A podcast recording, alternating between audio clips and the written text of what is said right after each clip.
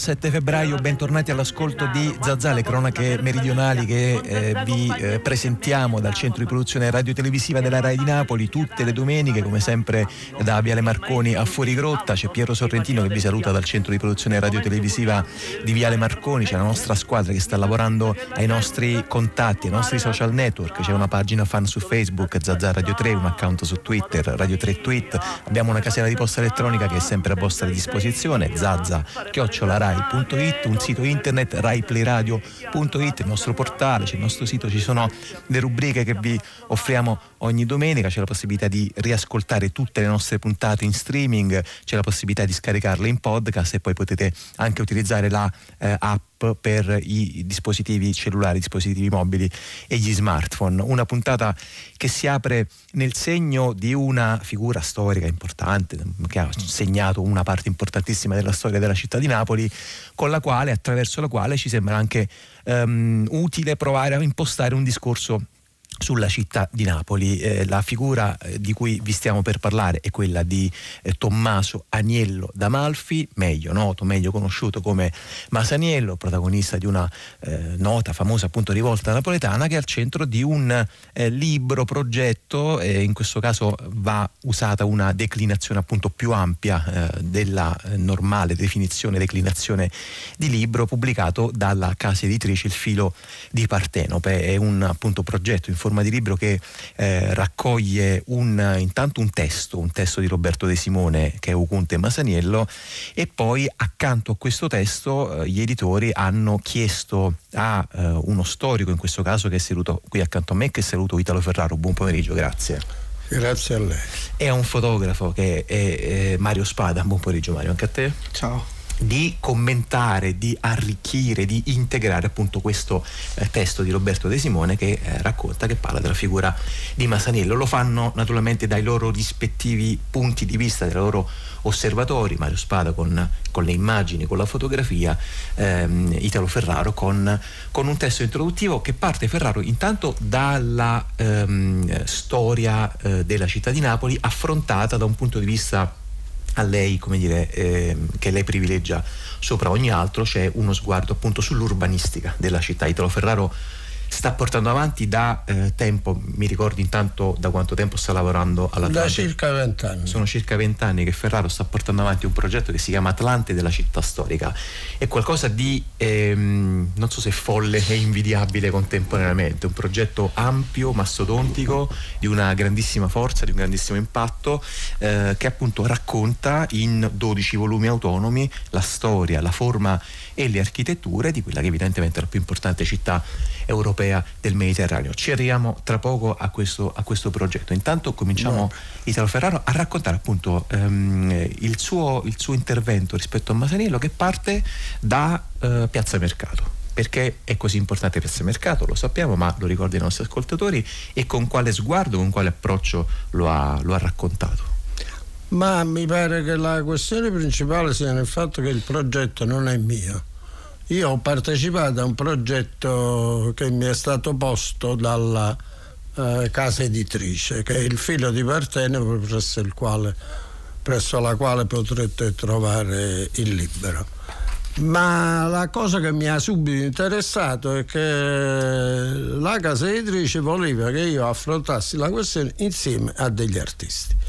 E il miraggio di incontrare gli artisti che mi ha convinto subito perché mi sembrava di vivere una posizione difficile dentro questi volumi enormi in cui mi sento intrappolato.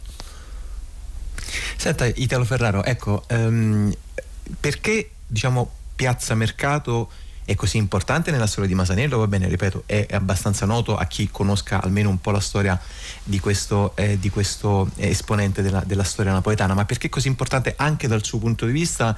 E, e, e che cosa significa quel pezzo eh, di città rispetto anche appunto diciamo, all'andamento generale del suo, del suo sguardo, di quel tentativo che stavo provando a raccontare prima, così eh, anche mastodontico, così eh, un gesto quasi di, di, di, grande, di, grande, forza, di grande impatto. Eh, non so se eh, gli storici l'hanno presa bene, se gli urbanisti l'hanno presa bene, no? perché è anche un invadere eh, dei campi, poi lo sappiamo, no? gli specialisti sono sempre molto molto gelosi dei propri, dei propri, comparti e quindi quando arriva qualcuno a, a, a, tenere dentro, a mettere dentro molte competenze dicono insomma che cosa vuole questo qui. Sì, ha perfettamente ragione, però naturalmente questa è una condizione che vivo dagli stessi vent'anni eh, trascorsi per fare quest'opera. La questione principale che mi ha interessato della figura di Masaniello è che ho cercato di capire se Masaniello fosse veramente un eroe napoletano o di una parte della città. Ed è eh, questo che ha caratterizzato la questione di Piazza Mercato. Ho cercato di guardare a Piazza Mercato non come una semplice eh, parte di Napoli. D'altro canto, Piazza Mercato che cosa ci riporta alla mente? Diciamo non a tutti, perché non è che tutti guardano Napoli allo stesso modo. Però Piazza Mercato ci riporta alla mente l'idea dei quartieri bassi. Perché bassi? Ci sono dei quartieri alti, i quartieri alti sono quelli eh, delle persone ricche o ci sono proprio dei quartieri alti nella forma della città. Qualcosa che si è trasferito dalla forma al contenuto. Per cui i quartieri bassi sono veramente i quartieri del popolo basso. E questo mi ha indotto a inquadrare la questione di Masaniello non come la questione di un eroe napoletano, Tucur in generale, ma come di un eroe dei quartieri bassi. Mm. E quindi diciamo esponente di quella in fondo poi di quel ribellismo no? del quale eh, spesso viene eh, tacciata e viene spesso anche colpevolizzata una parte della città di Napoli, un certo modo di intendere uno stare all'interno, all'interno della città di Napoli. Eh, a questo proposito vorrei coinvolgere anche Mario Spada che a questo volume ha contribuito appunto con una serie di scatti, due scatti che aprono e chiudono il libro, c'è una prima fotografia che ritrae, eh, Mario aiutaci anche appunto nel, nel, descrivere questa fotografia, è un'operazione alla radio sempre un po', un po complicata, che però ritrae un, un, un giovane sì. eh, che eh, indossa letteralmente come se fosse una specie di, di, tracolla, di borsello, un serpente. Da dove nasce questa immagine e perché l'hai scelta come eh, apertura della, del tuo racconto? Allora, partiamo dal fatto che quando il filo di Partenope mi ha chiesto di partecipare a questo progetto, eh, la prima cosa che ha fatto mi ha dato il testo di Italo Ferraro. Eh, appena ho finito di leggere il testo si sono figurate queste due immagini che eh, um, raccontano il prologo e l'epilogo della storia di Masaniello dal mio punto di vista. La prima fotografia che ho scelto ma, um, è appunto questa fotografia di questo ragazzo con un serpente intorno al collo, ma che in realtà io ho incontrato in una delle strade del centro storico di Napoli circa 12-13 anni fa. Perché è uno dei, dei soggetti che eh, tu costantemente e continuamente nel tuo lavoro eh, fotografi e raccogli, che credo poi tra l'altro andrà a finire anche in, tua, eh, in un tuo prossimo futuro lavoro che, che descrive no, proprio questo tipo sì. di eh, di, di, persone, di ragazzi soprattutto. Sì, ehm, è un lavoro, questa, questa fotografia infatti fa parte di un lavoro che si chiama Napoli, la città evidente che parte con, dal, um, fotografie fatte dal 1996 al 2016. Sono vent'anni di lavoro uh, che è cominciata con l'idea di voler, uh, questo progetto è nato con l'idea di voler eh, come dire, raccontare eh, delle storie, così come i grandi fotografi tipo Bruce Davidson con la centesima strada o che ne so, lo stesso eh, Kudelka con gli zingari, eccetera.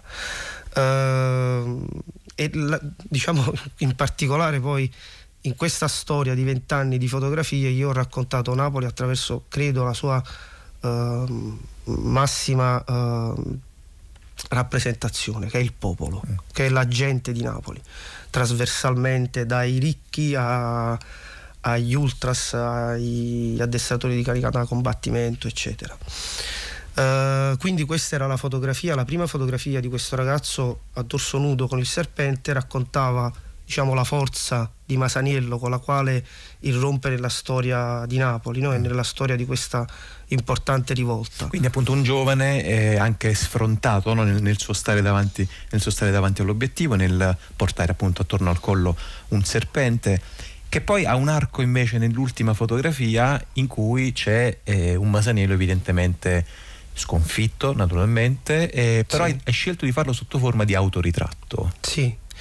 Eh, questo è un, uh, è un, altro progetto che ho realizzato alcuni anni fa, infatti è, sono una serie di fotografie che ho realizzato all'interno di, di un castello, uh, un po' per uh, incontrare eh, questo fantasma che mi impressiona tutti i giorni perché io sono terrorizzato, almeno lo ero perché dopo questa performance diciamo la cosa è andata molto meglio, io ero terrorizzato dai luoghi bui e abbandonati, ma anche tipo di casa mia buia. Adesso l'ho superata dopo questa esperienza. E appunto c'è questa figura di quest'uomo decapitato e che praticamente proviamo, un po', proviamo piedi, un po' a descriverla no. Mario questa fotografia è, è, sostanzialmente il corpo è tutto in luce o comunque sì. tutto visibile tranne, tranne la testa la testa che è, è, immersa nell'ombra totalmente sì è immersa nell'ombra semplicemente con una, diciamo, una scelta tecnica nel senso che ho visto dove arrivava la luce e mi sono posizionato nel, nel posto in cui la luce praticamente non tagliava il collo e, è un autoritratto nudo Uh, e questa cosa proprio della nudità mi dava, non mi dava il tempo di poter in qualche modo scappare velocemente no? da quel posto. E quindi dovevo rivestirmi se eventualmente sentivo dei rumori uh, di, so, di animali, uccelli oppure gente magari che stava intorno a questo posto che era abbandonato. E quindi in questi minuti che poi tornava questa quiete io mi rilassavo e continuavo a fotografare. E grazie a questo ho superato questa paura Senta Italo Ferraro, eh, Mario Spada ci stava raccontando appunto diciamo, un pezzo della sua evidentemente vita interiore, emotività, dice ho paura di tutti i luoghi bui abbandonati, compreso, compreso casa mia. E mi sembrava che questo, questa immagine appunto di luoghi bui abbandonati torna molto con eh, l'attuale condizione di piazza mercato, una, una piazza che è stata molto viva, vivace eh, negli anni scorsi, nei decenni scorsi, attraversata da una serie di eh, attività commerciali, persone, merci e poi a un certo punto, per una serie di motivi, anche poi non so se abbiamo il tempo di analizzarli, è stata sostanzialmente abbandonata, è stata sostanzialmente spopolata. Penso anche eh, allo sfregio di alcuni suoi palazzi, no? Palazzo Ottieri. Ecco, eh, lei se dovesse tracciare un arco ehm, vissuto da, questa, da questo spazio così importante, così centrale della città di Napoli, in che modo e in che termini lo descriverebbe questo andamento? Ma questo capita spesso per tutte le parti di Napoli. L'origine di eh, Piazza Mercato è anche il suo destino. Eh, è lontana l'origine di Piazza Mercato. Con eh, il tempo di Masaniello siamo già molto lontani perché la piazza del mercato eh, viene destinata dagli angioini ad uno scopo preciso e si abbia chiara l'idea che non ci trovavamo in una parte della città. Quando gli angioini prendono le loro decisioni ci trovavamo sulla spiaggia. Non era altro che la spiaggia. Il mercato di Napoli nacque come un mercato organizzato sulla spiaggia. Organizzato è una parola melliflua, in realtà eh, non era organizzato. Quel luogo era destinato. Però la questione che mi importa moltissimo e che ci dice qualcosa che forse molti napoletani non hanno pensato è che quella parte della città viene destinata ad uno scopo che tutto sommato gli angioini, grandi strateghi della formazione della città di Napoli, ritengono che si debba svolgere lontano dai quartieri diciamo importanti residenziali. Che vada bene non so via dei Mille e via Petrarca. I quartieri importanti residenziali erano i decumani eh, e eh, la parte centrale, San Gaetano, quelle zone che conosciamo come il centro antico. Eh, interrompo Italo Ferraro due secondi soltanto per fare un riferimento a chi non fosse pratico della città di Napoli. Appunto i decumani sono, ehm, diciamo, insistono sulla parte del centro storico, invece le altre zone che ha citato via Petrarca sono le zone diciamo, borghesi, collinari, residenziali della, della città, da queste molto distanti. Ecco. No, io le ho citate perché se noi diciamo i quartieri alti oggi dobbiamo, sì, anche se dicessimo il centro direzionale, il centro direzionale noi pensiamo a quegli edifici alti, invece il centro direzionale a quel tempo era piazza San Lorenzo, mm. piazza San Gaetano, mm. eh, il Duomo, eh, questo era, era il centro direzionale.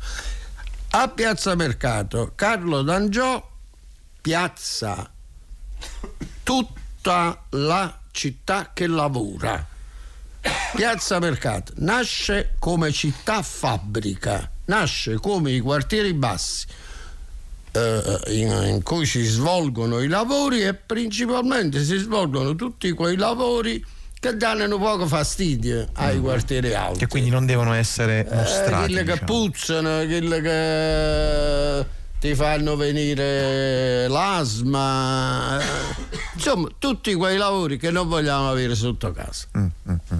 Allora, intanto tra un po' continuiamo a raccontare appunto a partire dal volume pubblicato dalla casa editrice Il filo di Partenope, eh, voglio citare i nomi dei due eh, editori di questa appunto ehm, interessantissima realtà eh, cittadina, sono Lina Marigliano e Alberto D'Angelo che appunto sono, sono degli editori ma sono poi anche degli artigiani, no? nel senso che poi i loro libri li, li curano letteralmente letteralmente a uno a uno mettendoci i polpastrelli. Puoi dire quello che vuoi, sono tutto, in realtà sono anche mezzi artisti. Se parliamo proprio di questo progetto, senza voler in alcun modo diminuire il valore del eh, mio vicino che è Spada, proprio eh, l'invenzione appartiene all'Ina e al certo, assolutamente. Allora cominciamo anche ad ascoltare un po' di musica. Naturalmente non potevamo che ehm, richiamare alla mente alla memoria e quindi anche all'ascolto un artista un musicista napoletano che è Pino Daniele che di Masaniello ha fatto un verso che come dire è diventato eh, sostanzialmente proverbiale. 1979 Pino Daniele Isopaz casa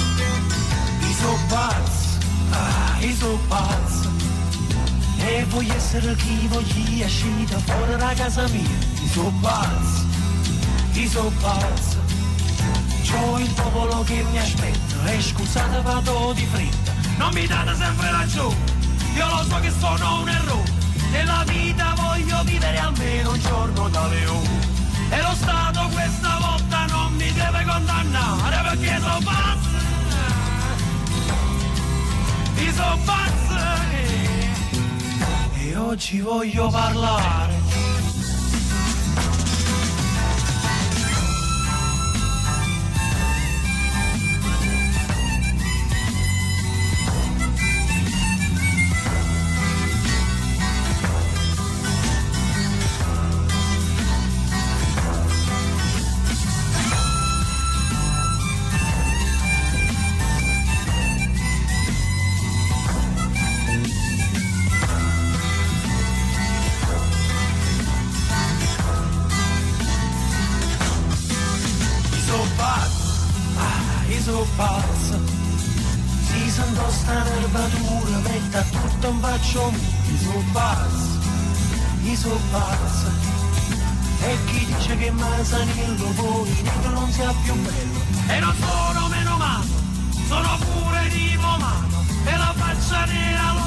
da mesa não dá.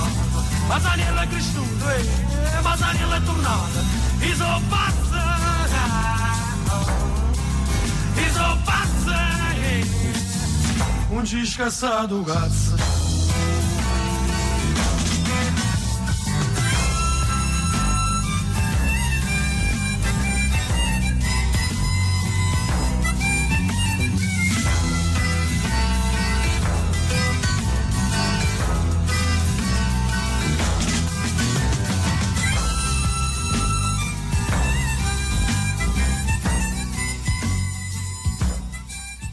C'è Pino Daniele ad aprire in musica la puntata eh, di questa domenica 17 febbraio di Zazà 1979. I suo pazzo, appunto, una canzone che racconta anche eh, leggesa, ma anche poi il punto di vista di Masanello che è al centro di una, lo diciamo prima, di una pubblicazione in forma di libro, un progetto in forma di libro della casa editrice Il filo di Partenope che appunto alla figura di Masanello è dedicata. Ne stiamo parlando con eh, lo storico Italo Ferraro e con Mario Spada che è fotografo che hanno appunto realizzato dai loro rispettivi osservatori eh, una, questo volume dando un, un contributo a questo racconto, eh, Mario Spada, mentre stavamo ascoltando questo pezzo, mi diceva che lui nelle sue eh, continue peregrinazioni cittadine va spesso a visitare la casa di Masanello, che io non, non, non conoscevo sì. esistesse, cioè almeno che non, che non fosse attualmente anche...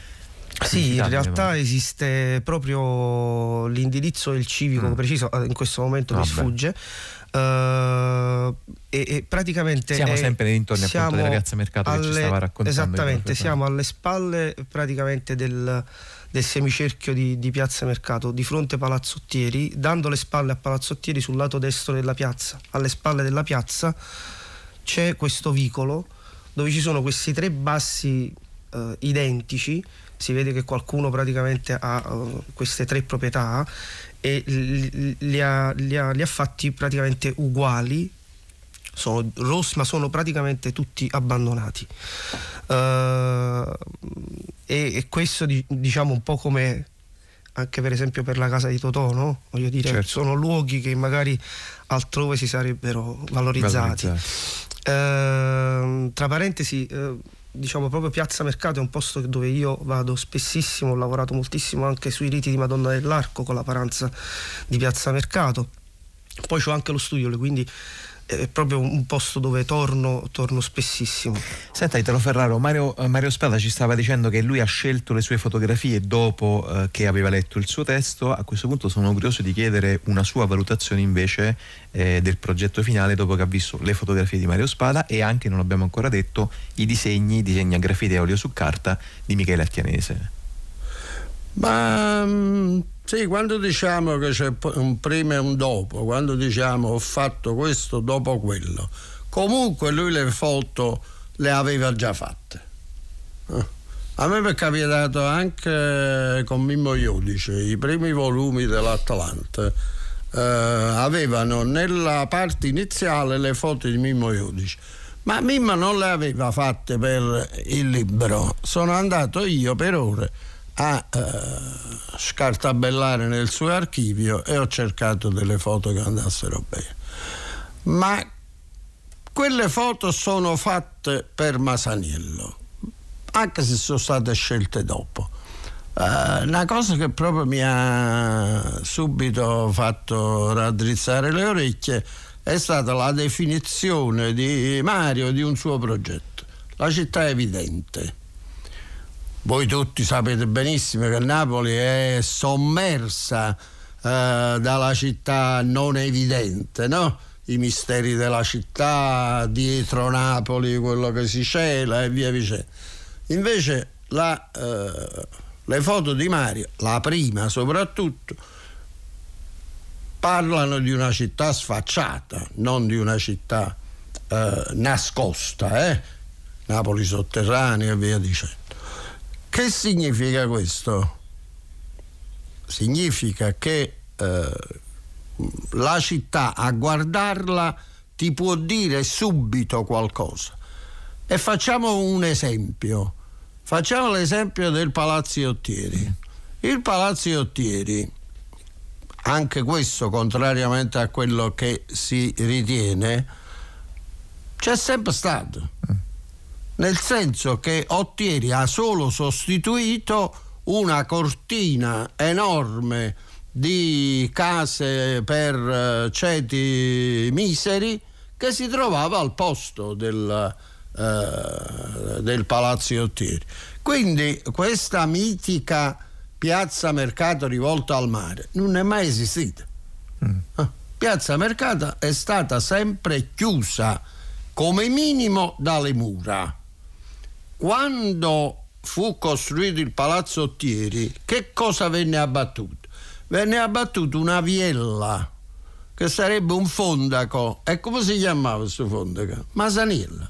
Mm. Si chiamava Viella Masaniello. Era fatto da due corpi di fabbrica, magari intervallata da qualche vicoletto, però con una strada al centro come erano soliti essere i fondaci non era un fondaco perché ormai non era più tempo di fondaci, anzi i fondaci venivano combattuti da tutti e indicati come le cause per cui era opportuno fare il progetto di risanamento.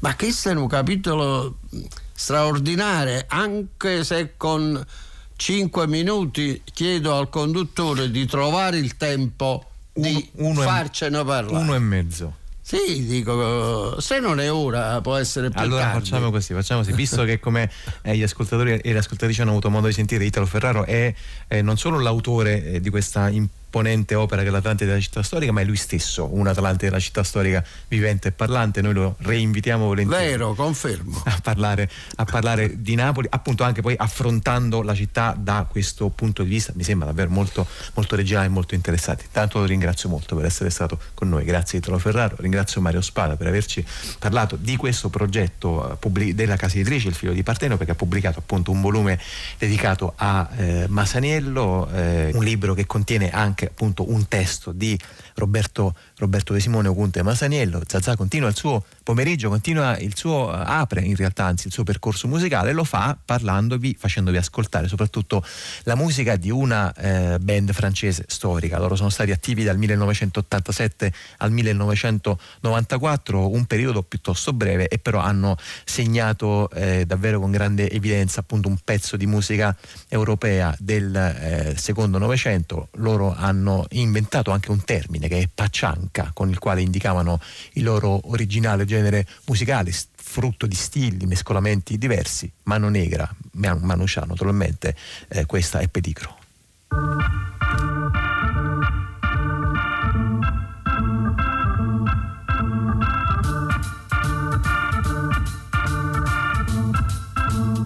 Amor que no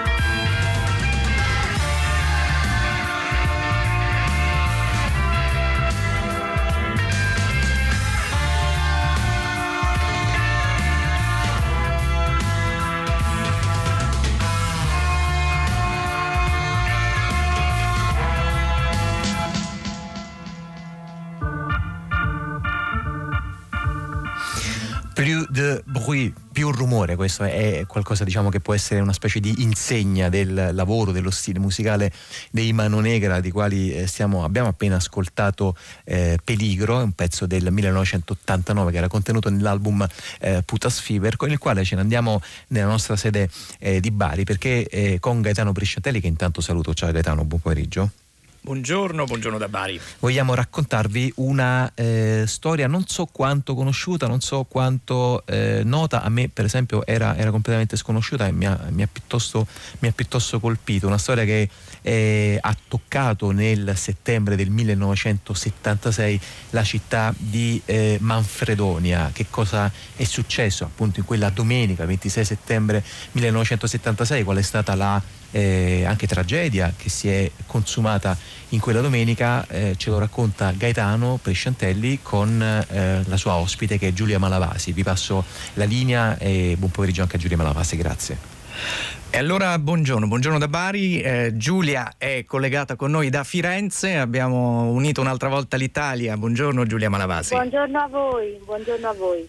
E allora 1976 in Italia è l'anno del disastro di Seveso, Seveso il 10 luglio del 1976, una catastrofe ambientale che ha dato il nome anche alla direttiva europea che disciplina eh, la sicurezza eh, di, dei, luoghi, dei luoghi dove ci sono eh, insediamenti industriali a rischio. Ehm, il 26 settembre a Manfredonia succede qualcosa di analogo perché lì c'è un petrolchimico che è stato edificato alla fine degli anni 60, alla fine di una travagliata eh, serie di decisioni anni ehm, eh, in questo in questo impianto si verifica una fuga eh, di arsenico. 10 tonnellate di arsenico sfuggono a seguito di un incidente, di un'esplosione. Era domenica mattina. Eh, la popolazione di Manfredonia, la città sorge a pochi eh, a poche centinaia di metri da questo impianto incredibilmente, e, mh, mm, vede questa nube e, e, però la popolazione viene detto che è vapore acqueo, che quindi non ci sono pericoli. Giulia Malavasi eh, ha ricostruito eh, le fasi di quella mattina e dei 40 anni successivi in un libro che emblematicamente si chiama Manfredonia, storia di una catastrofe continuata, uscito per Yaka Book. Giulia Malavasi, che cosa invece era successo? Abbiamo detto 10 tonnellate di arsenico che cosa significano 10 tonnellate di arsenico spinte dal vento su una città in una domenica mattina di fine settembre? Beh, l'incidente fu effettivamente di portata assolutamente rilevante, ehm, tant'è che gli effetti di quell'incidente si hanno sulla salute e sull'ambiente a Manfredonia ancora oggi. Eh, la cittadinanza non venne inizialmente avvisata del pericolo che correva e fu soltanto dopo una telefonata di un membro del consiglio di fabbrica al sindaco eh, che lo avvisava che in realtà era eh, stato disperso arsenico che eh, le autorità vennero informate e, eh, e dettero via alle prime opere di bonifica e di parziale eh, ripulitura. Tuttavia eh, quel che è stato fatto eh, purtroppo non ha eh, impedito che l'arsenico contaminasse la città, contaminasse le persone, contaminasse le falde acquifere. C'è stata anche una prolungata esposizione ad arsenico per questo incidente che ehm, appunto ancora oggi continua a determinare eh, effetti critici eh, sulla salute della, della popolazione. Il suo e, libro, Giulia Malavasi, permette di capire anche che ci sono dei peccati originali alla base della progettazione eh, di questo petrolchimico, di questo impianto. Ehm, c'è un elemento, c'è un aspetto, c'è un dettaglio che sarebbe piaciuto a Ignazio Silone, secondo me, eh, cioè eh, a un certo punto si scopre che tutti i calcoli venivano fatti eh, per quanto riguarda le distanze di sicurezza dalla popolazione, tenendo conto che il, l'impianto sorgeva su, sul territorio amministrativo di un comune che aveva l'abitato più lontano e che non era il territorio di Manfredonia, ma era un altro comune.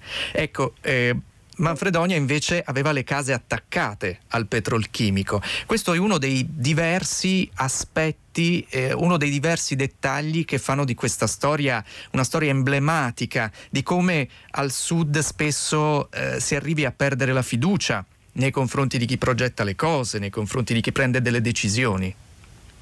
Sì, purtroppo l'insediamento di questo petrolchimico ebbe come vizio originario quello di essere innanzitutto insediato nel comune di Monte Sant'Angelo, che però aveva l'abitato a 18 km dal, dall'impianto, mentre le case di Manfredonia sorgevano a poche centinaia di metri. Ehm, questo ha fatto sì che il comune di Manfredonia non avesse titolarità per intervenire in tutta una serie di controlli che avrebbero potuto di essere di sua competenza. D'altra parte tutta l'attività del petrolchimico e quindi non solo gli eventi che portarono all'incidente del 76, ma a una serie eh, ripetuta di incidenti che ha dato vita appunto a una catastrofe continuata lungo tutto il periodo di attività, eh, le autorità che mancarono nel controllare, eh, nell'effettuare i controlli dovuti furono molteplici anche a livello centrale come è stato evidenziato da, dalla relazione della Commissione ministeriale del 1989. Quindi ehm, questo fu uno dei vizi originari, in realtà poi questa era una industrializzazione che ehm, si accompagnava ad altre eh, industrializzazioni del meridione che eh, basavano eh, la produzione di eh, impianti di produzione di base, eh, in particolare petrolchimici e raffinerie, su un basso costo della manodopera sul depredamento delle risorse naturali e sull'azzeramento dei costi aziendali a carico delle aziende. Quindi un Questa sistema fu... per niente sicuro, si legge nel suo libro, poi lei cita diverse analisi che si sono accumulate negli anni, meccanismi simili a quelli classicamente coloniali, dice una delle sue fonti. Eh, il libro è parecchio documentato, si parla del fatto che per esempio Manfredonia non poteva chiedere un piano di evacuazione proprio perché il eh, formalmente eh, l'insediamento era fuori dal suo territorio, il fatto che fino a metà degli anni 80, l'incidente del 1976 lo ricordiamo, non c'era un certificato per la prevenzione di incendi eh, che tutelasse la popolazione. Questo porta a un atteggiamento nei confronti dell'impianto che eh, si rivela nel 1978. Che cosa succede nel 1978? C'è una fuga di ammoniaca. La popolazione, mentre nel 1976 era domenica mattina, era andata al mare, era andata in campagna, eh, aveva fatto la sua vita normalmente. Nel 1978, di fronte a una notizia di un incidente analogo, che cosa succede?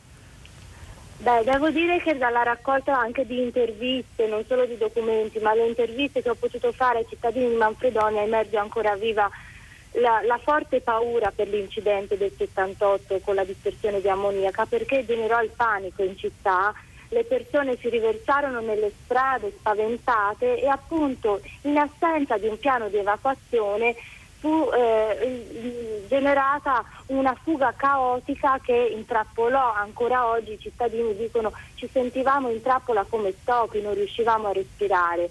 E, mh, nei racconti che ancora oggi loro fanno di questa esperienza emerge tutta la paura di aver toccato con mano la pericolosità di quella fabbrica che produceva e inquinava a solo poche centinaia di metri. Fu uno degli eventi che avrebbe risvegliato in qualche modo la consapevolezza nella popolazione dei pericoli che stava correndo e dei quali non era stata assolutamente informata. Antonio Cioderna parlò a proposito del caso di Manfredonia come un caso più grave di quello di Seveso perché si trattava dell'ennesimo attentato al mezzogiorno perché rischiava di diventare un fatto irreversibile in un, in un, tessuto sociale ed economico infinitamente più fragile. Noi prendiamo fiato, ascoltiamo ancora in mano negra con un brano del 1994 che si chiama Signor Mattanza.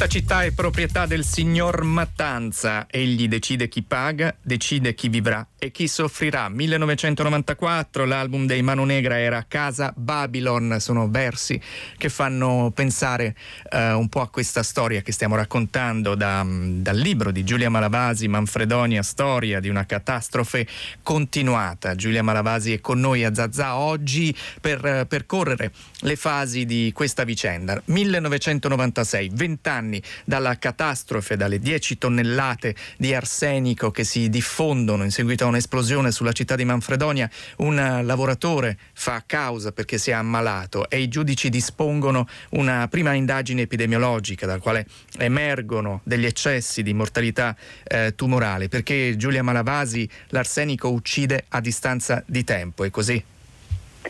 Sì, eh, come altri inquinanti ha necessità di tempi di latenza, così ci insegnano gli epidemiologi, per man- far sì che si manifestino le prime patologie. A quella indagine, prima indagine epidemiologica sui lavoratori, eh, iniziata con il processo Rovecchio, ne è seguita un'altra recentemente che ha coinvolto l'intera popolazione di Manfredonia che ha evidenziato purtroppo alcune criticità. Ecco, eh, qui stato... entra in gioco lei, entra in gioco il suo lavoro, perché quello che vogliamo capire è, è che rapporto c'è tra le indagini epidemiologiche e questo libro che lei ha scritto, questo lavoro che lei ha fatto, che è pieno di interviste alle persone, agli operai, alle persone che raccontano anche che per esempio dopo l'insediamento del petrolchimico non potevano più andare al mare. Sì, esatto, I, i cittadini hanno raccontato eh, è cambiata la loro città a seguito dell'arrivo del petrolchimico, ehm, il fatto che era una città vocata comunque sia al turismo e che questo è stato impedito. E così allo stesso tempo eh, raccontano tutt'oggi di come eh, sono cambiate le abitudini eh, quotidiane delle persone di Manfredonia. Il suo lavoro è in raccordo, mi perdoni, il suo lavoro è uh, fortemente uh, raccordato al lavoro degli epidemiologi, cioè lei sì, ha compiuto sì. un'indagine eh, diciamo complementare. Sì, era necessario ricostruire il contesto storico, quali erano stati gli eventi che avevano causato la necessità oggi, a distanza di 40 anni dall'incidente, di avviare una nuova indagine epidemiologica. Era necessario valorizzare la conoscenza locale delle persone, le loro memorie, le loro emozioni, come loro avevano vissuto quegli eventi. Era necessario raccontare una storia, quella di Manfredonia, che è stata rimossa dall'immaginario collettivo nazionale. Come ogni trauma che si rispetti c'è l'oblio, c'è la rimozione e poi dopo diversi anni c'è qualcuno che invece alza la testa e dice noi abbiamo subito questo trauma, dobbiamo parlarne. In questo il ruolo delle donne è stato particolarmente attivo. Sì, le donne eh, ebbero un ruolo molto importante sia negli anni Ottanta nel movimento cittadino ehm, che si oppose al petrolchimico, arrivando addirittura ad avere giustizia dalla Corte europea dei diritti dell'uomo e hanno avuto un ruolo anche oggi, anche insieme a tanti uomini, nel partecipare a questa indagine epidemiologica e alla ricostruzione storica. Eh, in molti luoghi del nostro paese effettivamente le donne hanno un ruolo da protagoniste nel difendere la salute e l'ambiente dei nostri territori. Nel fare questo lavoro Giulia Malavasi ha capito un po' di più il sud, eh? ha cambiato, lei non è meridionale, eh, ha cambiato un po' il punto di vista su altre questioni, su altre eh, controversie che riguardano lo sviluppo al sud. Beh, eh, sì, in effetti si è avuto in parte conferma che quella di Manfredonia era comunque sia un'industrializzazione che ha colpito il meridione come a Macedonia anche in altre zone della Puglia che sono state anche ampiamente studiate, mi riferisco a Brindisi, a Taranto. E devo dire che l'incontro con queste persone, andare a trovare le loro storie vive, le loro ferite, ha aperto un aspetto di indagine anche umana che è necessario sempre tenere presente nei lavori di ricostruzione storica. I dispositivi di sicurezza di questo impianto che è stato chiuso nel 1994 ma ancora nel 1990 faceva registrare incidenti non sono mai stati portati a livello di quello di altri impianti, non solo del nord, per esempio anche a confronto con il petrolchimico di Gela c'erano degli eh, aspetti che potevano essere migliorati e non lo furono mai. Secondo lei perché? Beh, eh, sinceramente la mia opinione è che andavano contro le necessità economiche dell'azienda. Eh, solo pensare all'arsenico eh, non si può non dire che in altri impianti, sempre della Montedison, ad esempio mi riferisco a Castellanza, l'arsenico nella produzione di ammoniaca era stato sostituito già da tempo con una sostanza non pericolosa come la glicina. Questo avrebbe dovuto però eh, comportare una modifica negli impianti produttivi del petrolchimico di Manfredonia che avrebbe avuto eh, inevitabilmente dei costi per l'azienda. Non venne mai fatto. Giulia Malavasi, noi ci dobbiamo salutare, però vorrei che lei citasse la Casa della Salute che le donne e gli uomini di Manfredonia hanno eh, istituito. Che cos'è, come funziona, in pochi secondi se possibile. Sì, gli uomini e le donne di Manfredonia ancora oggi sono attivi, in particolare per avviare un percorso con le istituzioni locali e la regione per le bonifiche che ancora sono da fare a Manfredonia. A Casa della Salute e dell'Ambiente è lo spazio nel quale la ricerca partecipata e il loro impegno continua ad andare avanti. E noi a loro rivolgiamo un augurio di buon lavoro, un buon lavoro anche a Giulia Malavasi, autrice del libro Manfredonia, storia di una catastrofe continuata. Iacabuc, la, la linea da Bari torna a Napoli.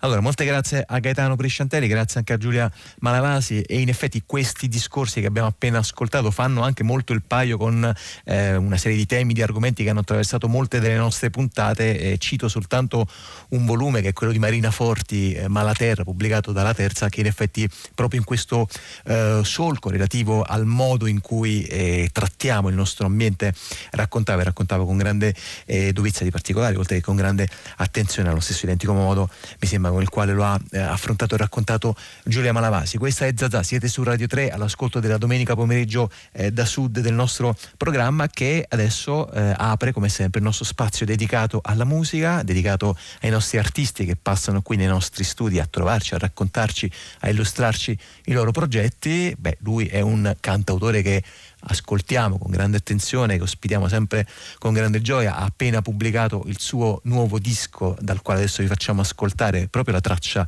di esordio, la eh, track numero uno che si intitola Il seme di Adamo, lui è maldestro e l'album è mia madre, odia tutti gli uomini.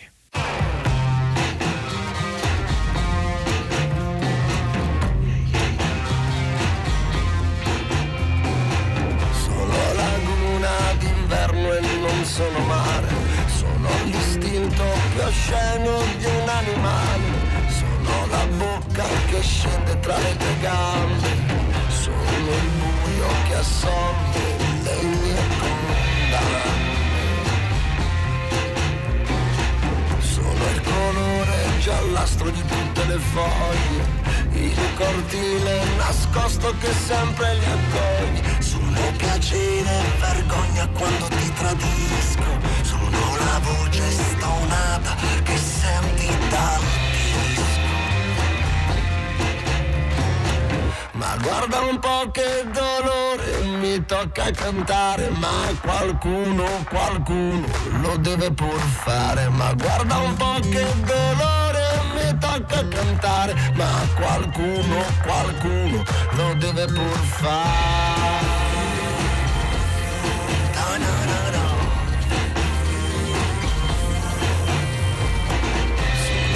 Brina rigata sui vetri da un dito. Sono l'amante di tutte ma non sono pentito. Sono il naso che scivola sopra il tuo seno. E del seme di Adamo sono solo il veleno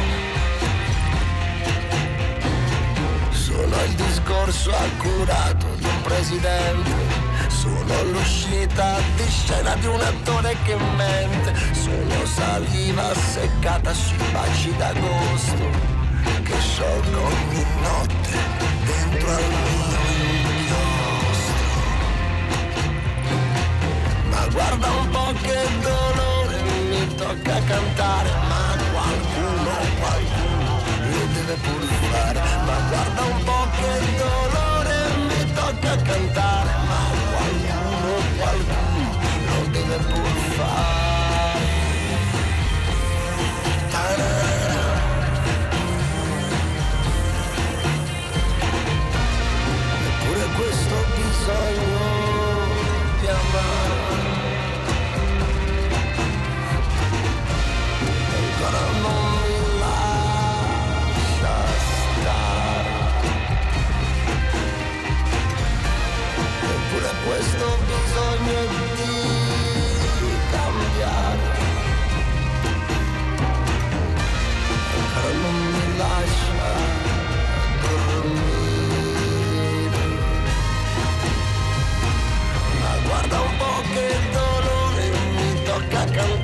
ma qualcuno, qualcuno lo deve pur fare.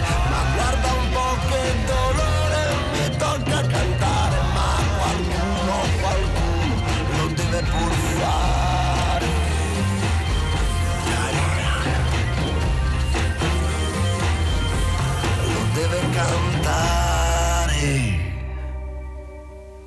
È uscito a novembre 2018, è il nuovo album in studio eh, di Maldestro, il titolo è Mia madre, odia tutti gli uomini, eh, segue eh, il 2018 appunto in cui c'era stato un album un, uh, dal vivo, un disco dal vivo, Acoustic Solo, 2017 I muri di Berlino, nel 2015 il suo disco L'esordio non trovo le parole, una carriera che comincia a eh, inanellare una serie di, di dischi, di, di composizioni, di lavori che evidentemente stanno eh, tracciando un percorso, stanno disegnando una idea di misura poetica, di scrittura, di canzoni che, ripeto, appunto si sta stagliando sempre con grande eh, visibilità anno dopo anno nella sua carriera. Eh, Antonio Prestieri in, arte, in arte Maldestro è seduto qui accanto a me, lo saluto. Ciao Antonio, buon pomeriggio. Ciao, buon pomeriggio a tutti. Grazie per essere tornato. Ti avevamo sentito, ascoltato qui a Zazà eh, poco prima del tuo concerto che avevi tenuto al Teatro San Nazaro di Napoli. Era stata davvero una piccola anticipazione di, questa, di questo spazio, nel quale ehm, vorrei tornare su alcune cose che avevamo un po' toccato nel corso della precedente intervista, però anche un po' approfondendole, anche un po' amplificandole. Ehm, intanto, eh, Antonio, partirei dal titolo che hai scelto per questo tuo nuovo disco, Mia madre odia tutti gli uomini. Eh, è un disco che mi sembra che già comincia a denunciare proprio l'aspetto, diciamo evidentemente autobiografico no? di questa tua nuova produzione. Cominci a dire io, cominci a dire mia, eh, già a partire dal titolo di questo, di questo disco. Raccontaci di questo, di questo scarto, di questo slittamento evidentemente che hai compiuto nel tuo percorso. Ma in questi ultimi due anni è stato un percorso molto bello, non solo artistico, ma soprattutto, soprattutto umano, che mi ha dato la consapevolezza e la forza di dover raccontare le, eh, le cose in modo diverso. Se prima eh, mi nascondevo dietro le storie degli altri, nascondendoci la mia, con questo disco ho voluto eh, mettere un punto fermo e fermare in queste dieci tracce, tracce una parte de, della mia vita. E questo è successo grazie non solo al mio percorso personale, ma anche a degli incontri che mi hanno permesso di tirar fuori Uh, quello che mi portavo dentro, le, le, le, cose, le, cose, più intime.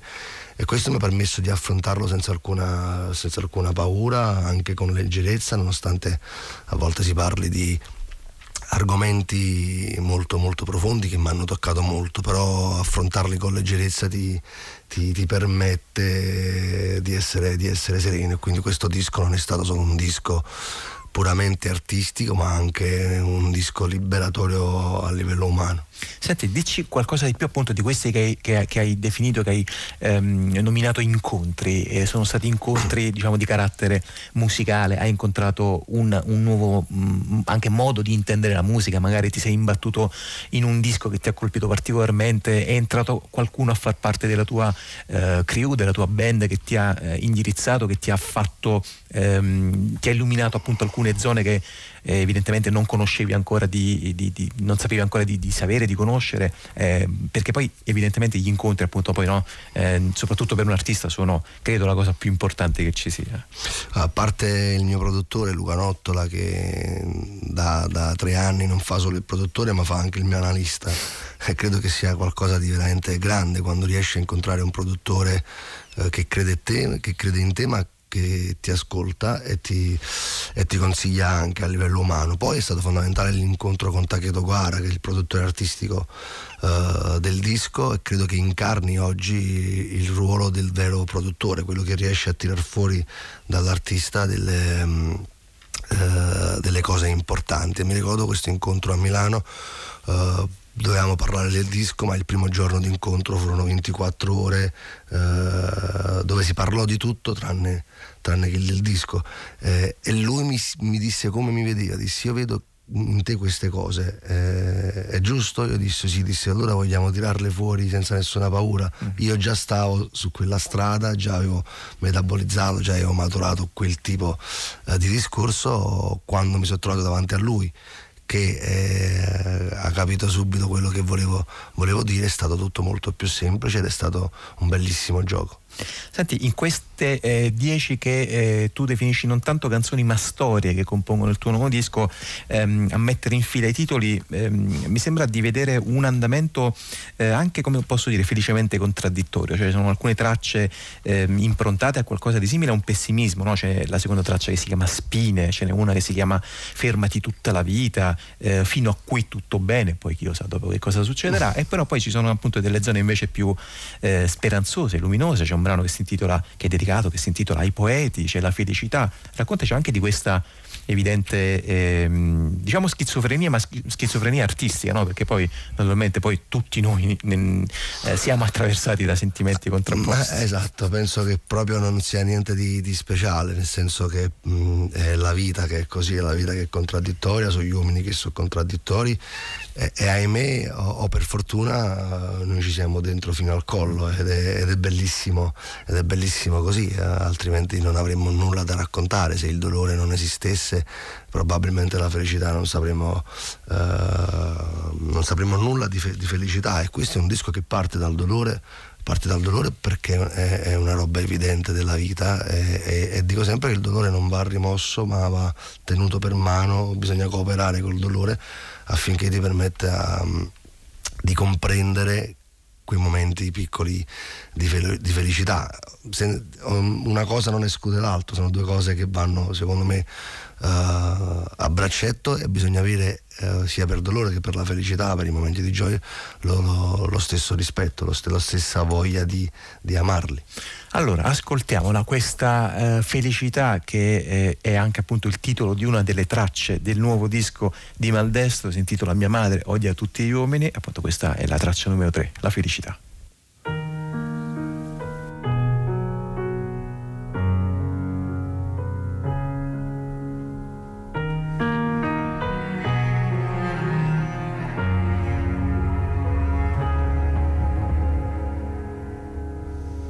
Dividiamoci le colpe ogni volta che cadiamo, perché quando poi ci alziamo sarà facile ritornare a respirare tra le ombre dei palazzi, quando dentro cadi a pezzi e non riesci a migliorare. Non smettiamo di reagire, di competere col tempo, di cercare dentro il mondo la felicità. Ed io lo so che in fondo c'è ferite e le paure che non riusciamo più a rimuovere. Ma resta qui, tra i fallimenti e le carezze che ci aiuteranno a crescere. E a capire che da soli non si può combattere.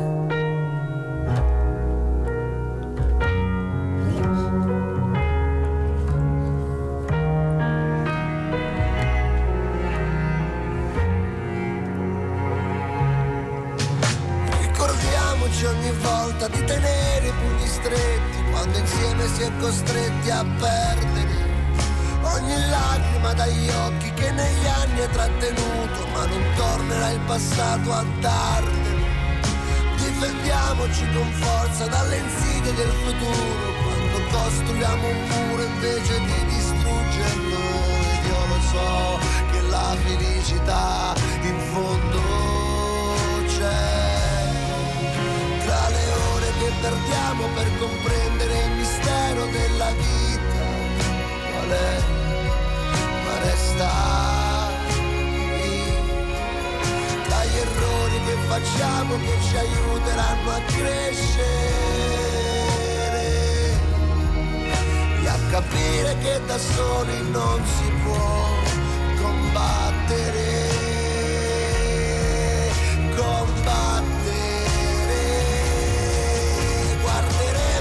dalla stessa parte e cercherò di essere presente in ogni tuo respiro, in ogni istante, e tu lo sai,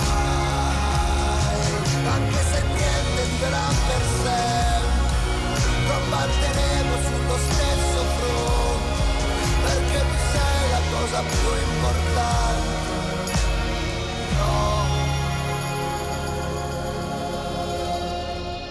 Continuiamo a rovistare tra le curve della vita perché dopo la salita arriva la felicità.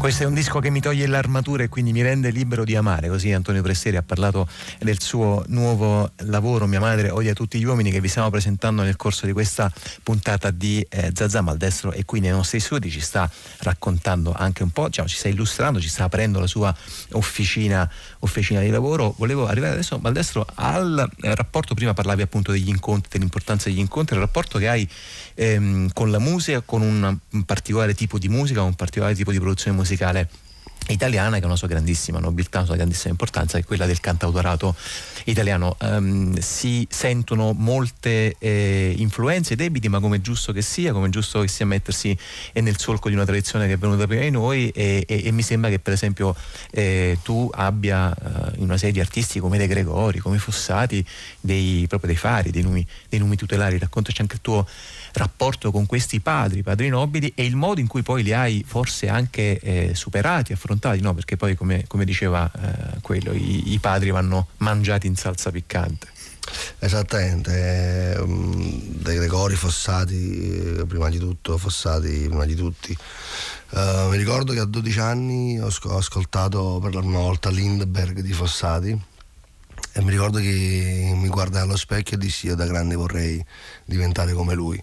Eh, perché mi ha dato, dato, molto non solo lui ma molti dei grandi artisti. Tra, tra l'altro Gabber Fossati e Gabber sono proprio quelli dove ho studiato di più e che mi hanno dato veramente, veramente tanto. Poi è chiaro bisogna fare il proprio percorso riuscire a prendere uh, da quello che ti hanno dato delle cose e poi cercare di metterci uh, del tuo per costruire la tua, la tua strada. Poi più avanti sono andato oltreoceano e ho scoperto gente come Leonardo Cohen, come Bob Dylan, come Tom Waits, uh, i francesi come Brassen, Jacques Brel, Leo Ferré, eh, che sono veramente il pilastro della canzone della canzone d'autore.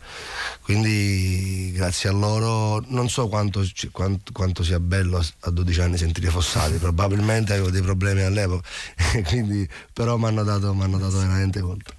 Senti Antonio, eh, tu eh, hai messo fuori questo disco, hai pubblicato questo disco molto a ridosso della tua esperienza al Festival di Sanremo, era il 2017, eh, hai presentato un pezzo che si intitolava Canzone per Federica nella categoria delle nuove proposte, si era classificato al secondo posto, aveva vinto il premio della critica eh, del festival appunto ehm, rispetto a questa sezione.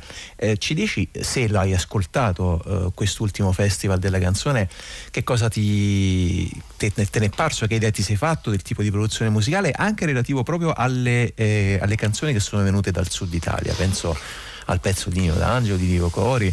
Um, che, che, che, panorama secondo te è stato raccontato e che cosa invece si è perso, che cosa non è emerso eh, in quella parte? Um, quest'anno il festival ho visto solo l'ultima um, serata perché ero in tour, uh, quindi non ho potuto uh, guardarlo tutto.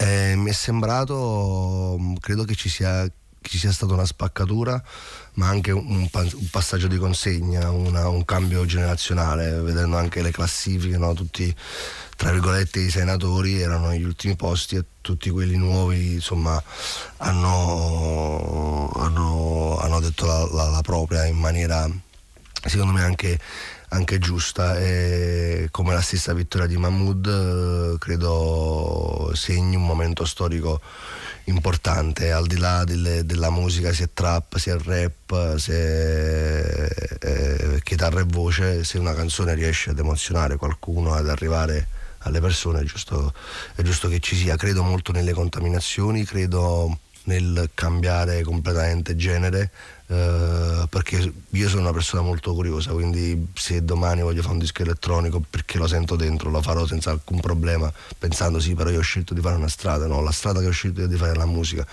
e la musica mi è stata insegnata che è un gioco e quindi poiché è un gioco io voglio sperimentare tutto quello che mi viene, mi viene in mente. Forse non è emerso quest'anno, hanno dato con questa nuova formula dei giovani, Uh, è vero che hanno dato la possibilità a due giovani di avere eh, cinque serate a disposizione per esprimersi, però uno veniva da amici, quindi già conosciuto, quindi è stata data la possibilità solo a un giovane, eh, mentre prima ehm, veniva data ad otto ad otto persone. Mm. Dice, vabbè, ma qui hanno fatto le due serate a Sara Sanremo, 24 giovani, sì, ma non hanno la stessa visibilità mm. che ha il festival. il festival. Quindi i giovani, come sempre, vengono sempre un po' messi da parte. Allora, molte grazie eh, Amaldesso per essere stato grazie qui con noi oggi. Voglio ricordare almeno qualche data del suo eh, tour, appunto, che eh, presenta il suo nuovo album Mia madre odia, odia, tutti gli uomini, che è cominciato lo scorso 19 gennaio. Prosegue nei prossimi giorni, sarà a Conversano a Bari alla Casa delle Arti il 23 febbraio, poi al Modo Club di Salerno il 28 febbraio, a marzo ci sarà una tappa ad Aversa ai magazzini fermi il primo marzo e poi sarà al Teatro Sperimentale di Pesaro il 6 aprile. Per tutto il resto delle date basta seguire Maldestro sui suoi eh, social eh, appunto dove ci sono calendari in continuo aggiornamento. Noi ci salutiamo con l'ascolto almeno di un'altra traccia dal nuovo album di Maldestro che è Mia madre odia tutti gli uomini e questa è fino a qui. Tutto bene.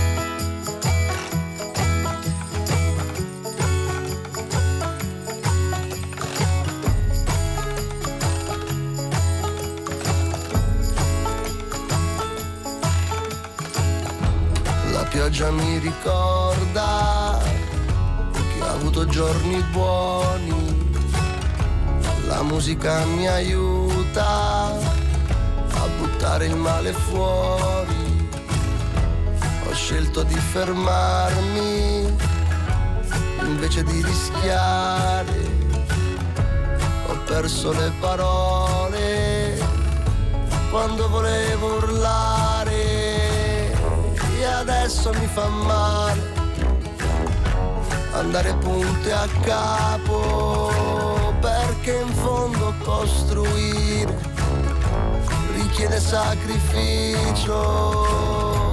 Mia madre che telefona sono sempre in ritardo.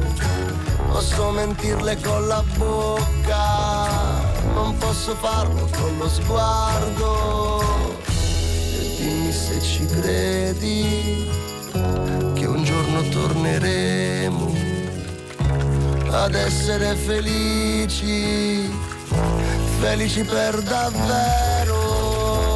Fino a qui tutto bene, fino a qui tutto bene, fino a qui tutto bene, però quanta fatica.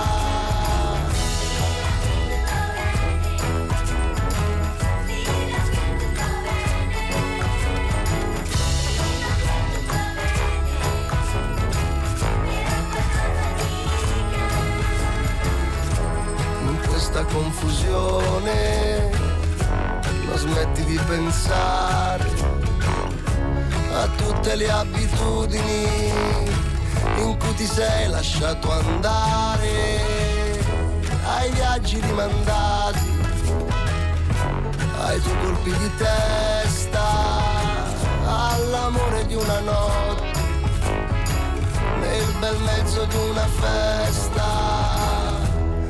Dimmi se ci credi che un giorno riusciremo a ritornare liberi, ma liberi davvero. Fino a qui tutto bene, fino a qui tutto bene, fino a qui tutto bene.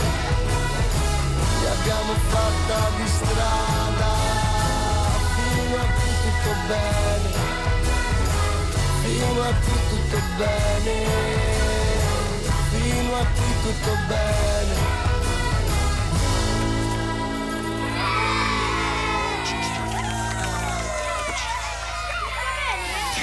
Fino a qui tutto bene anche nel pomeriggio di Zazà su Radio 3 con la musica di Maldestro, il disco che vi stiamo facendo ascoltare in questa puntata si intitola Mia madre odia tutti gli uomini, il brano appunto lo avete anche intuito, capito, e fino a qui tutto bene e ci porta a, ad ascoltare, a metterci eh, all'ascolto della nuova puntata di Bellezza e Bizzarria, la rubrica di cinema insolito, di cinema bizzarro di Goffredo Fofi che appunto in, questo, eh, in questa puntata ci racconta eh, beh, un film che a un certo punto sentirete Fofi dice proprio capolavoro, un film appunto molto strano, molto bizzarro, addirittura pare uno dei primi film dedicato alle arti marziali.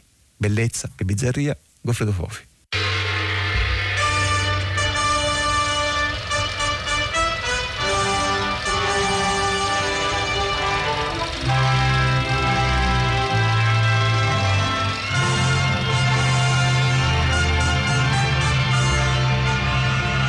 Tocco di zen di King U.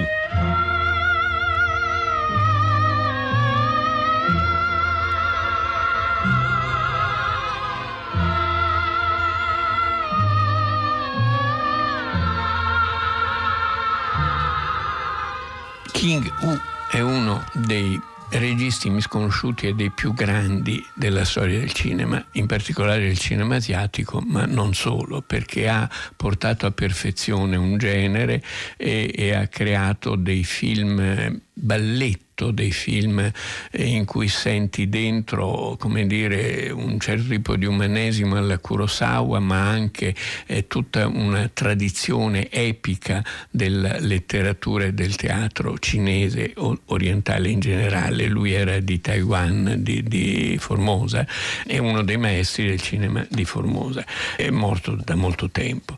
Il film che lo ha rivelato in Europa si chiama, nel titolo francese, Un tocco di zen francese o inglese. È del 1971, però il titolo originale era La fanciulla cavaliere errante, già un titolo bizzarro e strano. È la storia di una ragazza sopravvissuta a una famiglia perseguitata dall'eunuco imperiale che si nasconde in una casa infestata dai fantasmi, viene aiutata da un generale travestito da cieco, fedele alla sua famiglia, e trova un innamorato, trova un amico in un monaco zen esperto in arti marziali e fa vendetta e strage dei suoi nemici, riporta la giustizia. Ecco, personaggio femminile al centro di tutto. Perché questo film è significativo?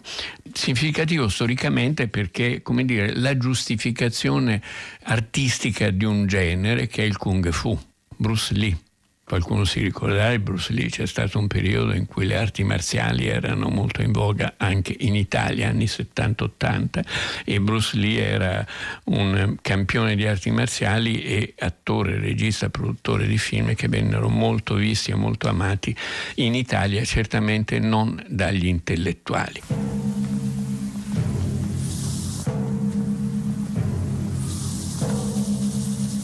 Vi interessa il Kung Fu? Sono qui per insegnarvelo. Avanti. La sua è lotta cinese pura.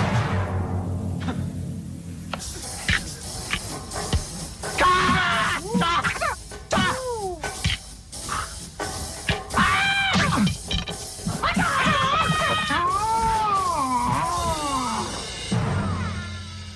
Un tocco di zen, il film che passa per essere il suo capolavoro è del 1971, però io vorrei parlare prima di un altro suo film del 1967 che si chiamava Dragon Inn, Dragon Inn, la taverna del drago. Perché? Perché questo film è al centro di un altro film, di un vero e proprio capolavoro di Tsai Ming Liang, uno dei grandi registi anche qui cinesi, taiwanesi, che si chiama Goodbye Dragon Inn. Che cos'era questo film? Che vedemmo a Venezia con grande emozione, devo dire. È un film sulla morte del cinema. È la storia di un vecchio signore con un nipotino che porta il nipotino il giorno prima che una grande sala cinematografica eh, chiuda, le, chiuda, le, porte, venga adibita ad altre cose, a supermercato, a garage, a chissà che cosa.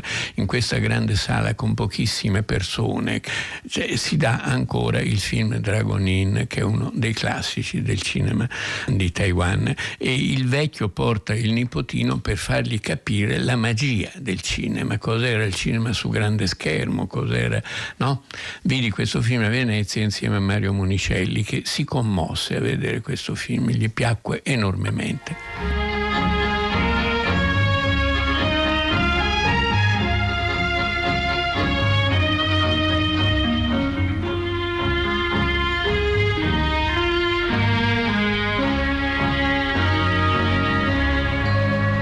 想起月下，我想起花前，多少的往事留在我心田。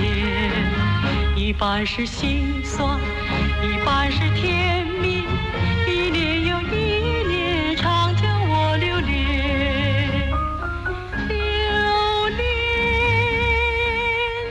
恋。Anni dopo, un regista ancora cinese, Ang Lee, eh, ebbe un successo enorme, vinse un sacco di Oscar con un film che si chiamava La tigre e il dragone, siamo nel 2000, che è un film piuttosto bello, anche qui con grandi effetti speciali, con più soldi di quanti ne avesse King Wu, ma eh, che ripete un po' i modi di King Wu, per esempio i grandi duelli tra eroi acrobatici incredibili nelle loro acrobazie, però geniali. Ecco, questo era un genere cinematografico, questo del film in costume preso dalle leggende, dalle fiabe cinesi o dalle storie cinesi dei, dei lontani tempi. In questo caso il film di cui parliamo, Un tocco di zen, il titolo europeo, ripeto, e americano del film, è tratto dai racconti straordinari del padiglione di riposo di Pom Song Long, un classico pare della letteratura cinese antica, eh, di cui ovviamente noi non conosciamo niente, credo che non sia neanche tradotto, tradotto in italiano. Che cos'è questo film? È un film eh, abbastanza incredibile per il suo fascino anche narrativo, c'è un modo di guardare la natura, per esempio, straordinario, raro nel cinema. Racconta la storia di questa ragazzina che deve vendicare la sua famiglia e la divide in tre parti. Una prima parte in cui c'è questo inizio di trama, questi due giovani, lei e un giovane che si scrutano e, e si, si, guardano a vicenda e l'ambiente è di tipo soprannaturale, è una vecchia casa piena di fantasmi dove la ragazza in qualche modo si forma. Poi c'è l'azione violenta, concitata, rapida, con grandi duelli in cui lei deve via via combattere i suoi nemici e poi c'è un'ultima parte in cui si va veramente nel fantastico puro, in una sorta di visionarietà mistica, se così possiamo parlare, perché c'è proprio una, una, un'idea di trascendenza, un'idea quasi religiosa, di tipo ovviamente molto orientale. E ora con un'oscillazione continua del film, dalla descrizione dell'ambiente ai movimenti affannosi, violenti, concitati, un'alternanza continua ma molto ben giostrata di ritmo. E pian piano si resta prigionieri di questa storia, si resta incatenati alla vicenda e a questo personaggio dell'eroina che è un personaggio abbastanza insolito perché in tutta la tradizione occidentale eroine di questo genere sono molto rare, se ci sono nella letteratura dell'Ottocento sono come Madamigella di Maupin che si fa passare per maschio per poter fare le sue, le sue vendette appunto. No? C'è un, una donna giovane al centro, un'eroina, ma nel senso proprio supereroina come poi nei, nei, fumettoni americani, però qui con una grazia, con una tradizione, con una storia, con una giustificazione se vogliamo, che viene esaltata dalla regia. King Wu era un grandissimo regista, ha fatto altri film che in Italia nessun film è mai arrivato suo, hanno fatto degli omaggi, la Cineteca di Torino, altri, ma mh, pochi film si sono visti e io ricordo con molta emozione quando vidi la prima volta un tocco di Zen a Parigi perché ci andammo con un po' di critici giovani della rivista Positif molto diffidenti, no? mm, era una novità, andiamo a vedere, qualcuno ce ne aveva parlato bene e restammo estasiati, cioè era cinema cinema, movimento, azione, passione, luce, colore, colori usati benissimo, natura, eh, cultura, insomma ti dava l'idea di quello che è stato il cinema nei suoi momenti migliori, quando era sbalordimento, quando era vivacità, avventura, sentimento, quasi più muto che sonoro in qualche modo. No? Un cinema che credo, non so se, se, se lo ha mai visto, ma che sarebbe piaciuto moltissimo a un Kubrick, così come sarebbe piaciuto moltissimo a un Fellini, un cinema-cinema. L'apparecchio attraverso il quale stiamo apparendo in questo momento ai telespettatori, ammesso che non abbiano già cambiato canale con quell'apparecchietto, ecco, proprio quell'apparecchietto penso che abbia allevato, cresciuto una, una marea di spettatori impazienti, indifferenti, distratti, vagamente razzisti, perché quell'apparecchietto è, è un, un, plotone di esecuzione, insomma, ti toglie la faccia, la parola, ti cancella. Vedere quattro film contemporaneamente potrebbe sembrare l'impresa di un gran cervellone, di qualcuno dotato di chissà quali poteri straordinari. In effetti è soltanto l'incapacità a prestare un minimo di attenzione a chi sta parlando, l'incapacità a lasciarsi sedurre, incantare da una storia.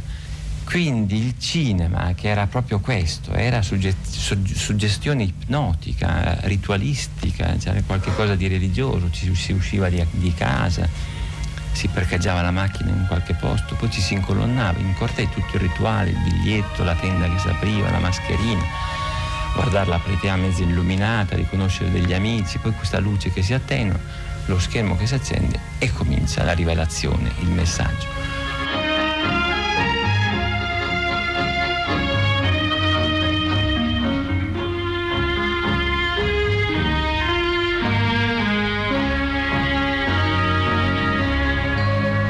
我想起月下，我想起花前，多少的往事留在我心田，一半是心酸，一半是甜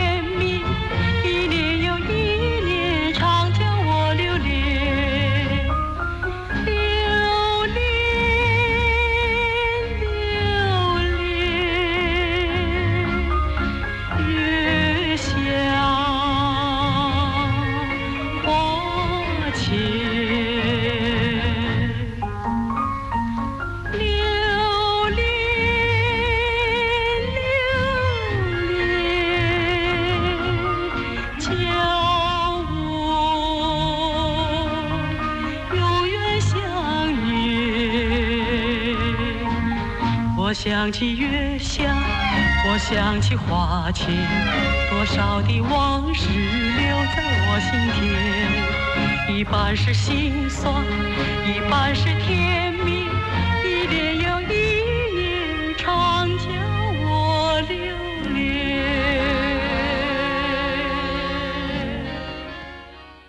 恋。Ed era questa la nuova puntata di Bellezza e Bizzarria a firma di Goffredo Fofi, un tocco di zen. Se ne avete ascoltato soltanto un pezzo, se volete recuperarla integralmente basta andare sul nostro sito raiplayradio.it, sulla sinistra c'è una sezione dedicata appunto ai racconti di cinema di Goffredo Fofi, potete eh, riascoltarli con lo streaming, potete scaricarli in podcast, potete anche recuperarli con la nostra app Rai Play Radio. Questa è Zazà, siete all'ascolto della domenica da sud dentro il sud di Radio 3 e questi sono i Mano Negra, Drives Me Crazy.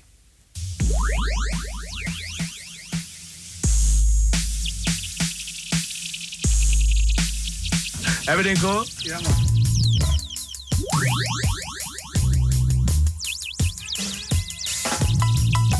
Not at Act 1, not at Act 2, but Act 3. Go, go on and get them Act 100.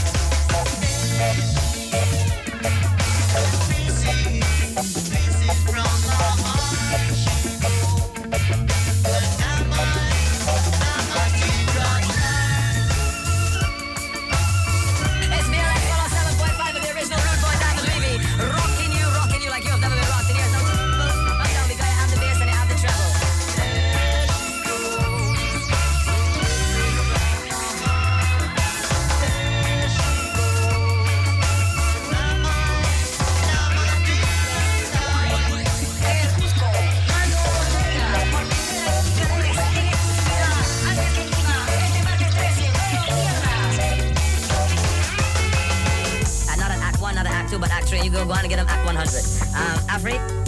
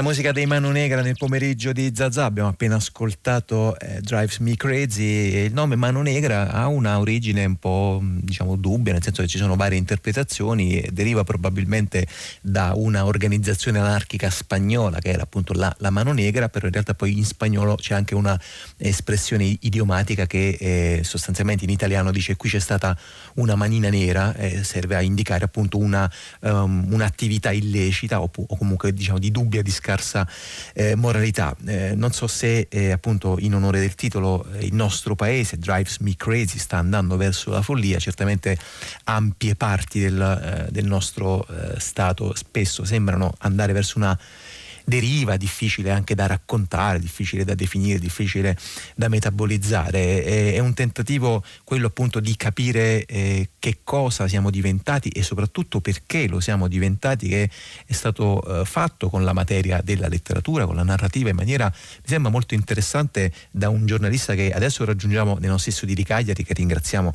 per il collegamento, ci sta ascoltando, Giovanni Follesa. Buon pomeriggio. Buon pomeriggio Piero.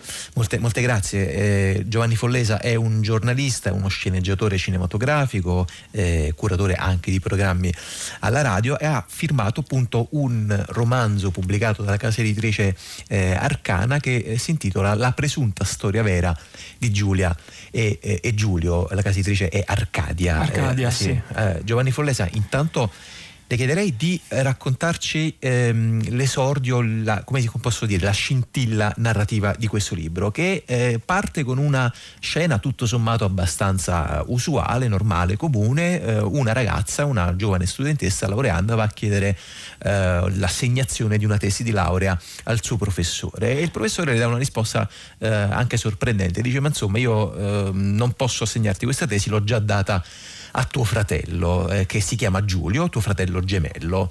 Eh, c'è una iniziale eh, sorpresa, anche un, un, moto di fastidio e però a questo punto il professore prova a proporre alla ragazza e quindi anche all'altro eh, laureando, suo fratello gemello, una soluzione strana, ambigua, forse anche così divertente, interessante. Diceva insomma ma perché non ci lavorate tutte e due contemporaneamente esatto. a, questo, a questo argomento di tesi. E intanto qual è questa tesi e, e, e, perché è così importante? Qual è il percorso che i due eh, fratelli gemelli dovranno compiere andando a, a, mettere le mani in un archivio che poi si scoprirà essere l'archivio di un loro padre, che poi eh, capiamo essere stato un importante magistrato. A monte di tutto questo, Giovanni Follesa, c'è una data che va detta rispetto a questo appunto inizio di storia, cioè non è ambientata ai nostri tempi, ai nostri giorni, lei si è immaginato un futuro, adesso dirò distopico, dirò ucronico, sono categorie che poi spesso lasciano il tempo che trovano, insomma comunque l'Italia del 2032. Eh sì, e questo è stato proprio il pretesto per poter poi alla fine raccontare il presente e soprattutto il, il passato più recente del nostro, del nostro, paese, perché è vero che è un po' strana questa tesi a, scritta a quattro mani da due, da due studenti, però è altrettanto vero che l'argomento per il professore che poi ha assegnato questo lavoro, questo professore immaginario, il professor Bozzolo, è quello poi di capire e di penetrare nei segreti del, dell'Italia, perché per fare questo i due ragazzi, come ha accennato prima, dovranno entrare nell'archivio in parte segreto che custodisce veramente tanti, tanta documentazione da, del, del, loro padre, del loro genitore, Ernesto Luigi Saccherio, che è stato un importante magistrato italiano che ha vissuto, secondo questa immaginazione, il periodo di, di Mani Pulite e il degrado che poi ha seguito tutta, tutto il paese e tutta, e tutta l'Italia. Mm. e quindi di conseguenza eh, diciamo così che forse c'era un interesse anche da parte del, di questo professore di capire, di carpire questi, questi segreti, ecco perché coinvolge entrambi i ragazzi che dopo una prima fase di incertezza poi alla fine decidono di, di collaborare e quindi di chiedere al proprio genitore una figura molto, molto austera, legata veramente che si trascina dietro, che si porta dietro tante tanti avvenimenti, tanti segreti inconfessabili, eh, di aprire il proprio, il proprio archivio. E lui lo fa dando anche delle regole ben precise e i ragazzi piano piano si addentrano dentro i meandri della, della storia italiana da mani pulite ai, ai, giorni nostri. Questo è un po' in sintesi il, il racconto del, del, romanzo. Ecco Follesa, diciamo già qua c'è un primo elemento mi sembra di grande interesse mentre leggevo il libro, ma insomma perché io vedevo che ehm, la ricerca che i due appunto gemelli Giulia e Giulio compiono, ma all'inizio sì, vanno a mettere le mani in questo archivio di questo loro eh, importante padre, ex magistrato lo diceva, e all'inizio si trovano degli articoli di giornale, quello che poi appunto per loro è, è qualcosa di simile a un reperto sostanzialmente di archeologia, no? l'idea esatto. che esistano che, che, i giornali cartacei nel 2032 e in effetti anche per noi oggi nel 2019 piuttosto, piuttosto ottimistica, purtroppo va detto naturalmente. E, e, e, a un certo punto però questo percorso si complica, comincia a diventare eh, più tortuoso, più oscuro, quindi dagli articoli di giornale eh, si va eh, a incontrare, loro si vanno a imbattere in documenti sempre più difficili, sempre più scottanti, che hanno mh, sostanzialmente due centri, eh, la politica e eh, la Chiesa, l'istituzione ecclesiastica. Esatto, perché poi si sono resi conto man mano che entravano dentro i meandri di questo, di questo, archivio che i documenti non erano soltanto quelli, come diceva appunto lei, del, dei ritagli di giornali piuttosto che dei video che ripercorrevano la storia attraverso magari quelli che erano i telegiornali di allora, ma c'erano proprio dei eh, documenti segreti che erano anche siglati e che quindi andavano messi in interconnessione tra, tra, loro. E quindi i due ragazzi pian piano entrano dentro questa dinamica e entrano anche dentro le dinamiche del, del padre, quindi di pensiero del padre e riescono poi a trovare come accade e come deve accadere molto, molto spesso la chiave che gli consente il passepartout che gli consente poi di entrare e di scoprire veramente eh, quello che il genitore ha, ha, compiuto e come lo ha compiuto e con quali fini. E ovviamente le direttrici sono, sono assolutamente due, che poi sono i capisaldi anche insomma, nostra, del nostro Stato, perché da una parte l'istituzione politica, però poi da noi è anche molto presente, non soltanto fisicamente, ma nella vita, nel sociale, nel quotidiano di tutti i giorni, anche il Vaticano. E, e, quindi... E in effetti poi Follesa, diciamo, nella sua, appunto, provavo a dirlo prima, diciamo, di stupia ucronia, ehm, veniamo a sapere che eh, la Chiesa non ha più sede appunto nella città del Vaticano, ma eh, si è trasferita, ha dovuto, ha dovuto tra- trasferirsi in, in, Sud America e, e già qui appunto c'è un primo elemento di, di grande, di forte eh, distorsione rispetto al nostro presente. Però prima di continuare ad affrontare questi temi eh, c'è una domanda che come dire, volevo farle proprio da lettore del suo, del suo romanzo. Intanto perché ha deciso di raccontare una storia del genere? Mi sembra che, e soprattutto perché ha deciso di individuare, eh, mi pare proprio in mani pulite, qualcosa di simile a un nucleo bruciante, pulsante di quello che, di quello che è stato e di quello che, siamo, di quello che siamo tuttora. Lei è del 1969. Io quindi... sono del 69, quindi ho perso per motivi anagrafici indubbiamente la grande rivoluzione culturale e non soltanto culturale del 68, sì. perché ancora non ero nato. Nel 77, che è stato forse un altro dei momenti topici, ovviamente ero decisamente molto piccolo e ricordo ai tempi del, dell'università, quando stavo concludendo gli studi universitari, che insomma Mani Pulite eh, era, era vissuto vissuta ed era percepita non soltanto da noi studenti, ma all'interno della, della società che, nella quale ci si, ci si muoveva eh, come un qualcosa di veramente di, di profondo, eh, di, ecco proprio un cambiamento profondo, se così possiamo dire. Una rivoluzione un po' particolare perché era una rivoluzione che veniva comunque mediata dagli organi di stampa, dalla televisione, dai giornali, le dirette, eh, i collegamenti da fuori dal Palazzo di Giustizia di Milano restano ancora memorabili come pagine di comunicazione e anche di giornalismo, se così vogliamo, se così vogliamo dire, e quindi eh, tipo di, questo tipo di, di avvenimento per me eh, giovane di allora l'ho vissuto proprio come un cambiamento, come un qualcosa che eh, ha segnato proprio uno spartiacque perché la cosiddetta prima repubblica fu spazzata via eh, da, da, da, mani pulite e da allora si aprì una prospettiva, una prospettiva nuova. Non so se poi le aspettative siano state rispettate a pieno, però indubbiamente qualcosa, qualcosa è cambiato e quindi mh, proprio a livello personale sentivo l'esigenza di iniziare a raccontare quel, quel periodo quel periodo storico. E ovviamente essendo una materia ancora diciamo così fresca, perché poi sotto certi aspetti alcuni personaggi politici di allora o che sono arrivati subito dopo ancora calcano le scene eh, politiche eh, quotidiane attuali, eh, ho così cercato uno stratagemma che mi consentisse comunque di allontanarmi un po' per avere la facilità di un racconto più, più libero dai vincoli del, del, quotidiano, del presente. Ecco Giovanni Follesa, il fatto che lei poi abbia legato, eh, mi sembra in maniera appunto molto fertile dal punto di vista narrativo, la storia privata di una famiglia, quindi una storia con la S minuscola, alla storia, quella con la maiuscola del nostro paese, ehm, diciamo, ci autorizza a dire eh, anche di una nostra responsabilità, appunto, responsabilità responsabilità di quella eh, cellula eh, certamente fondamentale, appunto la famiglia, poi naturalmente bisogna sempre, sempre intendersi su questo, su questo senso e su questo Sì. significato rispetto allo stato attuale delle cose e quindi diciamo una specie di chiamata in correità rispetto a tutto questo.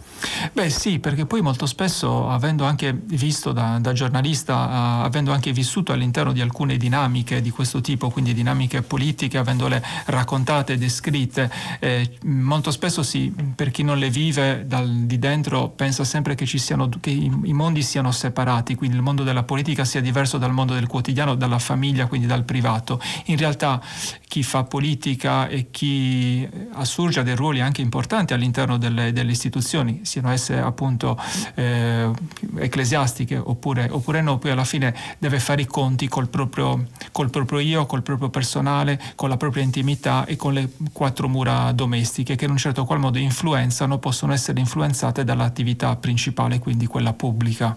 Giovanni Follesa, allora molte grazie intanto per averci illustrato eh, il suo, credo quinto romanzo se non ho contato male. Sì, sì, a memoria dovrebbe essere il quinto. Ah, beh, si intitola La presunta storia vera di Giulia e Giulio, l'ha pubblicato la casa editrice eh, Arcadia e grazie anche ai nostri studi di Cagliari per questo collegamento con il quale ci avviamo alla conclusione del nostro eh, pomeriggio. Vi arrivano i saluti dei nostri curatori Anna Antonelli e Lorenzo Pavolini, oggi in regia Marcello Anselmo con eh, Mattia Cusano e Giulio Falchieri all'assistenza della console tecnica, Massimiliano Virgilio in redazione. Zazà torna domenica prossima alle 15, ora lasciamo la linea al giornale radio delle 16.45 poi dopo restate su Radio 3 per ascoltare domenica in concerto e poi la grande radio. Nel frattempo felice settimana a tutte e a tutti da Piero Sorrentino, grazie per essere rimasti in nostra compagnia. Ciao. C'era la banda di Vignatare che suonava il parsifallo e il maestro sul piedistallo ci faceva delizia. Nel momento culminante del finale travolgente mi sa tutta che la gente sa fumare una zazà. Dove sta Zazà? Oh madonna mia, come fa Zazà senza Isaia? Pare pare Zazà che l'ho perduta ahimè. Chi ha trovato Zazà la riportassi a me. Chiamala a trovare, su facciamo presto, chiamala a incontrare con la banda in testa. Zazà, Zazà, Zazà, tutto quanto mi grida Zazà, Zazà, Isaia sta qua, Isaia sta qua, Isaia sta qua. Zazà, Zazà, Zazà, Zazà, Zazà, che tempo fa per trovare? Io senza te non posso stare. Zazà, Zazà, Zazà, Zazà, Zazà, Zazà, Zazà.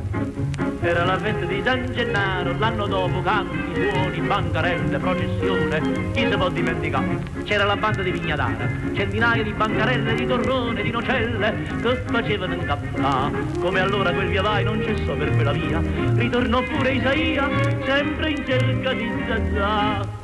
Dove sta Zazà? Madonna mia, come fa Zazà senza Isaia? Pare pare Zazà che l'ho perduta ahimè. Chi ha trovato Zazà la riportassi a me. Chiamala trovare, su facciamo presto, chiamala a incontrare con la banda in testa. Oh Zazà, oh Zazà, Zazà, tutto quanto mi grida Zazà, Zazà, Isaia sta qua, Isaia sta qua, Isaia sta qua. Zazà, Zazà, Zazà, Zazà. Maestro, maestro.